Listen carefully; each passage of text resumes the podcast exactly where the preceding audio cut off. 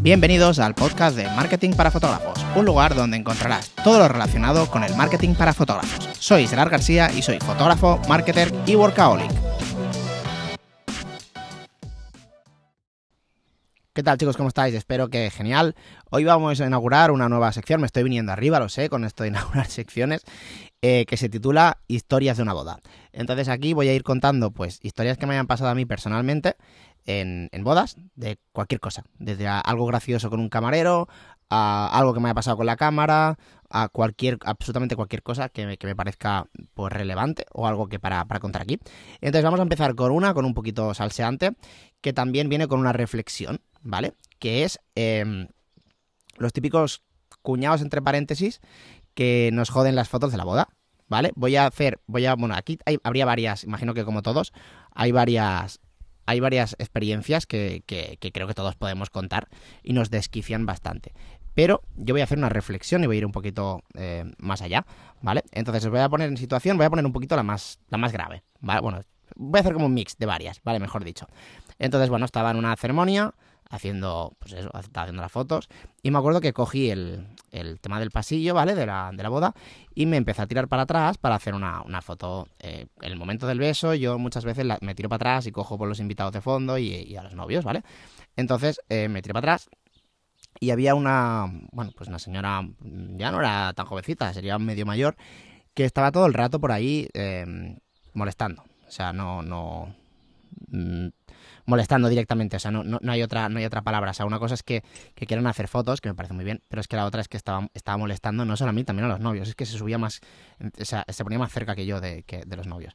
Entonces, eh, ya me había molestado varias veces y yo siempre con la mano mm, derecha más derecha que hay, ¿vale? Siempre se lo digo, perdona, por favor, eh, a ver si puedes... Siempre se lo digo extremadamente bien, ¿eh? Mm, yo no soy o sea, me quieren hacer fotos, a mí no me molesta, que hagan las que quieran y, no hay problema, siempre y cuando tampoco me joda a mí la vida, ¿vale? Y, eso. Entonces, pues ya le había avisado y es que literalmente le daba igual. O sea, me acuerdo de habérselo dicho en medio de la ceremonia y literalmente se la... O sea, mm, es que le daba igual, le daba absolutamente igual, seguía haciendo, le estaba diciendo eso y no se movía, o sea, es como si no estuviera ahí, ¿vale? No me hacía absolutamente nada de caso, como si fuera un fantasma.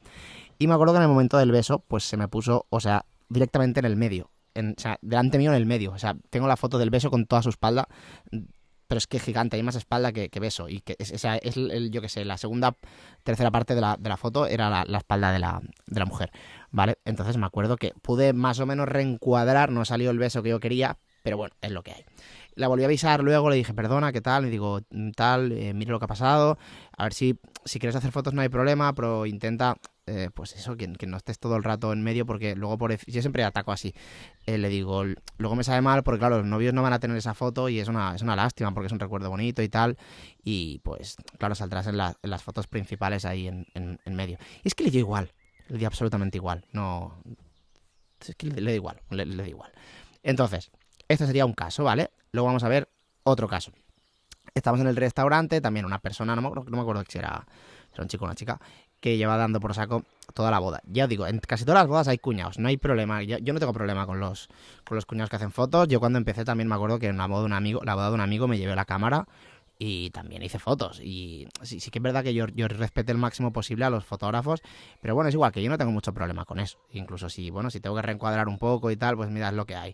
O sea, también son familiares o amigos y bueno, pues dentro de un cierto límite, por mí no hay ningún problema. Pero bueno, la cuestión es que estábamos en el restaurante y ya lleva dando por saco muchísimo rato, se ponía demasiado exagerado, o sea, sin tener ningún tipo de cuidado ni nada. Ya le había avisado también que por favor, eh, ya digo, pero esto no, aviso nunca mal, ¿eh? aviso siempre extremadamente suave y tal. Le digo, mira, si quieres te puedes poner hasta mi lado y así pues pillas mi, mi mismo ángulo, o sea, que no tengo problema.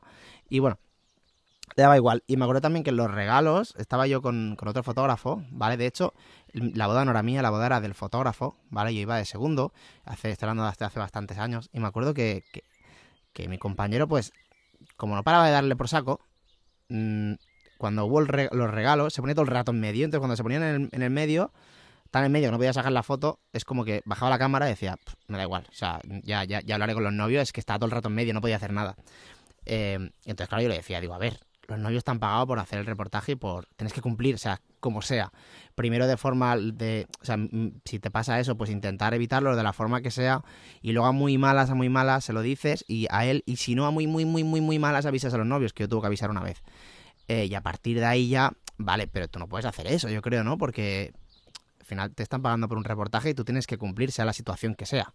O sea, llueva, haga frío, haga sol o haga el cuñado por en medio. Tú tienes que sacar el... Para eso te están pagando, creo. Y esa es mi, mi, reflexión. ¿eh? Ahí viene lo de la reflexión.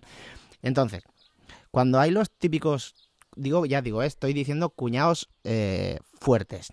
Sea, no el típico que hace fotos, sino ese que, te está jodiendo la boda por todos lados y te está esquiciando y te, y te, te pone mala hostia. ¿Vale? Entonces, ¿cuál es el punto en que tienes que avisarlo a él? Bueno, avisarlo a él yo casi desde el principio, sobre todo para, que, para no ir a más y pensando en los novios, porque al fin y al cabo... Mm, al final los que van a salir perjudicados son los novios.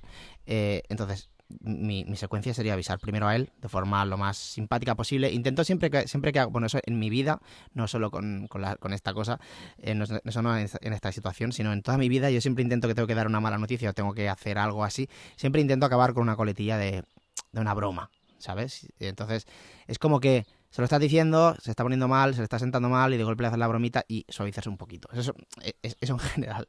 En general, pobrecilla la Rosy, mi mujer, se lo hago siempre. Entonces, eh, bueno, la cuestión que siempre acabo así también para que haya menos mal rollo. Pero a muy malas, ¿no? mi siguiente paso sería quizá hablar con los novios. Eso tiene que ser muy grave, ¿eh? Muy grave que yo esté viendo que le van a joder la, boda. Eh, para que si pueda avisarlo, lo que sea. Eso cuando ya ha pasado de mi cara directamente. Pero yo creo que siempre tenemos que, que al final eso nos pagan para, para resolver, no solo para hacer fotos. Al final la diferencia entre un fotógrafo de bodas, sobre todo experimentado, y uno, y uno que está empezando, independientemente de que pueda tener un mejor trabajo o peor trabajo, pues son también cómo gestionas estas situaciones, ¿no? Cómo, dónde van, saber dónde van a pasar las cosas, eh, cómo gestionar estas cosas con mano derecha, yo qué sé, si falta hacer un nudo de corbata, ¿sabes? Yo creo que son todas estas cosas que te dan como un poco de tablas. Y yo creo que una de ellas es esta y que tenemos que, que al final son cosas de, de una boda, o sea, no, que suele pasar y hay que, hay que adaptarse y intentar resolver lo mejor posible para que el reportaje sea eh, pues lo mejor posible, ¿no? Para los novios, que al final es lo, es lo importante. Y, y, yo, creo que se basa en, eso, ¿no? Entonces mi reflexión de, hoy es em, que evidentemente siempre va a haber cuñados y cómo, cómo resolver esta situación de la mejor forma, sobre todo pensando en, en, en los novios e intentar evitar el pensar, ¿no? De que como más en tipo ego, que nos están jodiendo nuestro trabajo, que están en el puto medio, que no sé qué, no sé cuántos.